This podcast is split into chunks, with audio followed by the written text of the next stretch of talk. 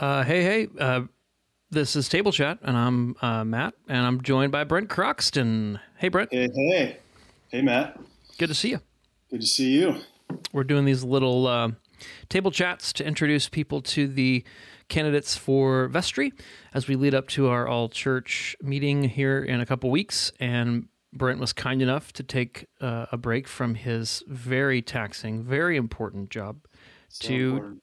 to chat with us uh, this afternoon. Brent, uh, maybe by way of um, maybe by way of introduction for those who don't know you, tell us a little bit about the uh, what it's like being the son of the Snow Queen. Oh man, so uh, yeah, what Matt's referring to is my mom was Miss South Dakota in 1962. Uh, she was, that means she was in the Miss America pageant. Um, for those of you who have any sense of that, it was uh, Bert Parks, you know, was was the guy, and uh, Annette Oh, wow. Funicello from the Three Musket or the I guess just the Musketeers, not, not the Three Musketeers. Uh, she would show up on occasion, and um, so yeah, yeah, my mom went through all that. You know, South Dakota is a, a farm state, and uh, so she started out as the, the South South Dakota Snow Queen. Dude, Yeah. that is so incredible. Yeah. Have you ever seen the Have you ever seen the the production of that Miss America pageant? The TV Uh, televised version of it. I have, yeah, when I was growing Oh, up. wow. So, well, I mean, I haven't. So I haven't. Uh, I mean, I don't really know the inner workings, but Okay, all right. um, you know, back in the day, this, in the '70s and the '80s, it was a little bit more of a thing. You know, It was a big deal.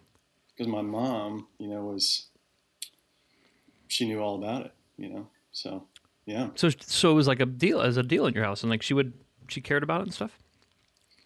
You know, she was pretty, uh, pretty like deflecting about it. She wasn't really, you know, Yeah. um, super into it. But, yeah. Okay. but you know, yeah. Well, we've probably exhausted enough about your mom being Miss South Dakota 1962, Yeah, know. especially because this table chat is is to get to know you a little better. Brent, tell us um tell us uh, when you started coming to the table. How long has it been now? Yeah, so I came. I think I started coming around in 2018. It was probably in the fall. Um, yeah, yeah, yeah. Okay. And It's been a uh, maybe your background a little bit. Where did you like you? I know you were you've spent a lot of time in here in the uh, Indianapolis area. So give us a little background backstory to uh, your life. Yeah, so we as a we as a family we moved to Carmel in 1976. So grew up pretty much uh, on the north side. Um, went to Taylor University. Uh, had a great experience there. Um, Post Taylor, um, kind of was all over. Uh, lived in Chicago, L.A., Seattle, um, rural Iowa for a while. Uh, yeah, all that was graduate school and a couple different jobs and um, uh, came back in, I guess, two, 99. Was a young adults pastor at Grace Church for about five years, and from there, from there, went to Seattle and did a, um, a second master's degree in counseling uh, out of the Seattle School, which is uh, it's called the Seattle School for Theology and Psychology. Um, studied with a guy named Dan Allender out there, which was really great. And then I came back and um, did a counseling internship, but kind of got sucked into uh, sales and business um, as an effort to kind of pay off all the crazy graduate school I'd done. So, so yeah, I've, I've been back. I've been back in the area since uh, 2007. Yeah, yeah. Yeah. Great. So Yeah. you got a counseling degree. You've been a you've been a pastor at a church, and you're in sales and business. Tell us what do you spend most of your time doing? What does that look like? Yeah, so uh, currently I'm with a company called the N2 Company. It's the letter N, the number two, and stands for Neighborhood Networks uh, Publishing. And so we do uh, neighborhood magazines for like the large affluent neighborhoods around Indy. And so for each one of those communities, they have their own uh, magazine about their families, their kids, uh, neighborhood events, pets, homes, yards, passions, interests. Um, the goal is to help neighbors connect and get to know each other and and then uh, we also do social events, wine tastings, block parties, restaurant reviews, um, so really, my my clients are the neighbors, and then also the business owners that want to reach those that target audience. So, um, you know, we try to help. We try to add value to the neighborhoods by helping neighbors connect and get to know each other. Yeah. And then we um, we help business owners uh, connect with that uh, clientele. So, so if you're Awesome. if you're a landscaper and you're, you know, if you get four or five jobs in one of these neighborhoods, it's uh, it goes well for you. yeah, lots of land to scape is what you're That's saying. That's right. That's right. Yeah. Yeah. So it's Cool, kind man. of a it's kind of a tent you know tent making um, thing for me that hopefully will allow me to to get back to things that feel more uh, meaningful and aligned with you know sense of purpose and that sort of thing. Yeah. So this is to pay off school debt, save up for other things, and then you want to maybe move into counseling or somewhere else. Yeah. So, um, I yeah, I've got a real interest in in counseling uh, and or coaching. Um, I, I tend to have a lot of interests, so it can kind of take me a lot of different paths. But Yes. um, so, but yeah, I think something in that realm is um, uh, is kind of where I'm headed. Yeah. I really, I mean, I think um, you know, I I like to intersect with people uh, in the deeper places and uh, like to help them sort of navigate next steps and um, listen and um, help them kind of figure out the path of flourishing for them. Yeah. You know, so Yeah. Yeah. That's been my experience of you, Brent.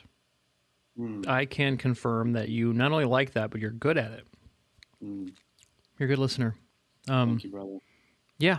What are some of your, uh, what do you spend your time doing when you're not uh, helping people from really wealthy neighborhoods connect to landscapers?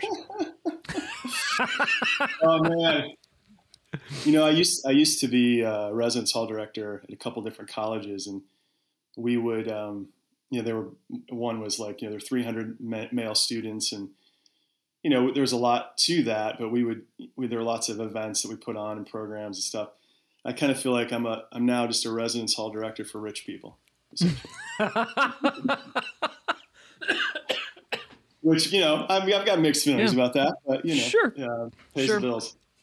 Um, so I'm looking forward to the class on Mammon. You know, Let, let's get into it. Um, Dude, I am too. uh, yeah. So I, you know, I. Uh, what do I do? What was the question? What do I do in my spare time? Yeah. What Yeah. I- Like, what do you do when you're not, you know, a residence hall director for rich people?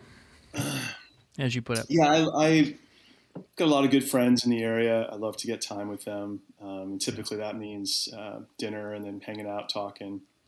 Um, I tend to really, you know, value kind of soulful, spirited conversations that last a while. And um, I can always, so um, yeah, as many, probably many know Dave and Beth Borum. I can always tell when I'm wearing out my welcome when Beth starts to yawn, you know. But, um, I think bedtime know- for them is maybe 9:30. You know, Yeah. so around that time, there's kind of like a clock that hits, and uh, there's some yawns. And but um, yeah, we I have some dear friends, and I love to hang out with them. Um, I'm a huge music and theater and the arts fan, so taking a lot of shows and um, Hmm. uh, like to work out, like to ride my bike downtown, especially. So Yeah, that's awesome. That's awesome. Um, you know, we uh, chatted with Mary Ellen uh, on the first table sort of vestry candidate podcast thing, and um, she also talked about how the Borums were her connection to our church. Or they've come up twice now in these chats, which is uh, maybe speaks to their social reach and how much people appreciate them. yeah. Um, well, you were approached to be on the vestry, Brent, and you said yes. Why? Why? what was it about? Um, maybe moving into a more um, organized leadership place among us. What What about that appealed to you? Um, you know, I, I think I feel um, just really um, grateful to be at a church like the table. Um, initially, I think what drew me was uh, the podcast. You know, quite honestly, I, I felt like you guys were hosting a conversation with folks that I wanted to listen to and, you know, really resonated Yeah. with. And I appreciated the, um, you know, both kind of taking seriously the the questions of our time and kind of the, the deconstructive um, mood, you know, of, of, our time, but also kind of a, a, foot also in kind of the the big river of the Christian tradition, and yeah, and both those things. And I, you know, it seems like a lot of it's tempting to kind of throw the baby out altogether, you know, in our time. And I feel like right. you guys are honoring the questions, but also um, really uh, helping us to see resources in the tradition as well. So yeah, I think as far as um, serving at the table, I I've also just been really taken with um, the people there, and I feel like it is a group of folks that are in many ways just thirsty for being what the church is kind of meant to be, you know. And um, I um, I'm increasingly aware that you know the work or the the path of following Jesus is something we do together, and um, you know I think as individuals it can feel kind of daunting or kind of big or um, or impossible, but uh, I think the encouragement there is we get to do this together. We get to do this with yeah. others, and um, it becomes more doable in that sense, you know. Yes. So, um, so yeah, I, I feel drawn to um, be helpful in that way and um, be part of things, and uh, I would yeah, I think it's an honor to um, and be grateful to have the opportunity. So. Great. Well, Brent, I as I think about, you know, one of the one of the tasks of um, leading a community is learning how to lead uh, non coercively, learning how to lead in a way that is invitational and winsome without being, um, uh, you know, a, a, misuse of power, you know, violating p- people's um, sense of agency or a, or sense of um, who they are in order to accomplish something you want, you know. Mm. And I think I think um, as I've gotten to know you over the last, gosh, it's four years uh, three and a half years. Um, I just sense a deep appreciation that you have for that. Um, mm. A deep appreciation not only for your own um, presence and comfortability with people, but also, you know, you mentioned earlier just your passion to listen to people. Mm. Um, and that's really what we are hoping for in leadership at our church is that we are, we're not people that get others to listen to us. We're not people who are super confident in all our decisions, but we are people who listen well mm. and want the flourishing of other people. And so we listen on behalf of their flourishing. And um, just the things you've said here are confirmation that um, I think you're in a good place, man. Thank you.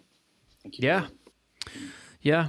All right, Brent. Well, thanks for joining us on this quick table chat. I mean, I think we went you know, we started off back in the '60s, South mm-hmm. Dakota, but we really did, we really did find a way to f- make this relevant to the people listening. Mm. So we did it. right on. I think so. Well done. Well done, man. All right. All right. Great, great. We'll we'll chat later. All right. Sounds good. Thanks. Thanks, Brent. Thanks, Matt.